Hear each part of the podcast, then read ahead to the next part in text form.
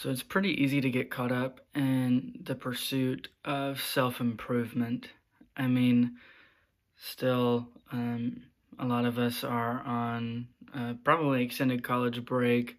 So we've got more time, and everyone's saying, oh, well, you know, you have to go and be productive and, you know, do things like wake up early and all of this other good stuff. And then on top of that, it's also just kind of like, I think all of us know that if we did less of these wrong things, then our lives would be better. And so, it, but it can get really heavy at times and it can get really frustrating to look back and say, I've worked on this list of things over the course of the past year and I've actually succeeded in accomplishing these goals, but here I am a year later after um, all of these months of pandemic and time for reflection and growth and change. And the main thing that I've realized after achieving these goals is that I have a lot more to deal with. I have a lot more things to take care of before I can get to living this better life that I thought I was going to be living whenever I fixed all of my problems. And I think that's probably what everyone experiences after seeking out this growth. And what I'm here to say is not that we shouldn't try and grow and improve as people, but if that is our only thought, then it can get easily discouraging. And I would hate to see what happens whenever a group of people who so want to change and get better and improve become disenfranchised with the idea of improvement because we realize that we're never going to knock out all of what we want to get rid of. And so I think there's another perspective that we can take that is a lot more beneficial.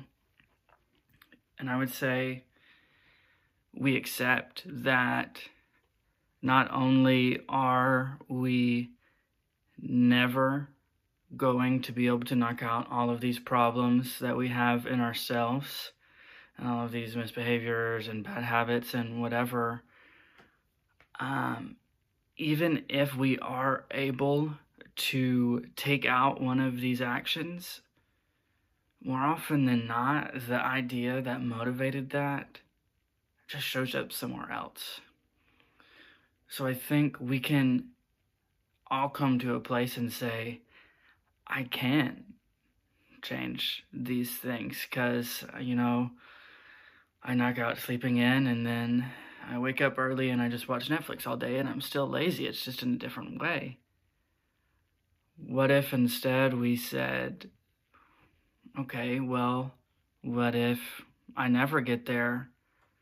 What if there's another purpose? What if there's another idea for this reason that we want to improve, this reason that we want to be rid of these bad habits, and that it's that there is someone who has achieved those.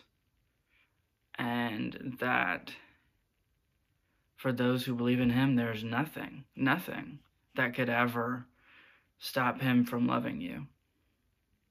For those who is part of his family, there's nothing that can stop him from loving you.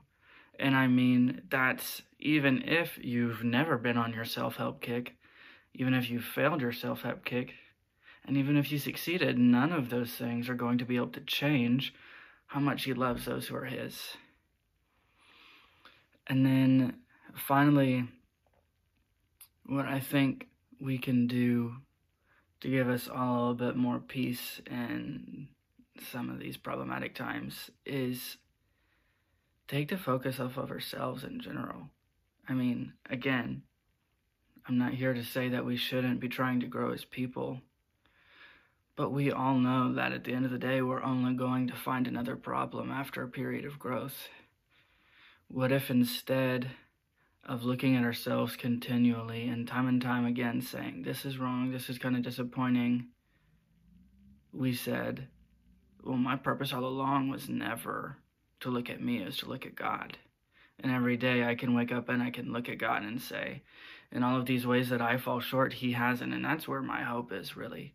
Not that I can wake up and have my self help plan and my growth and my plan for change, but that I know in whatever way He wants me to grow, that He will execute it because He promises to bring His work to completion. So, for anyone who is just wanting a change, just know that God finishes the work that He started.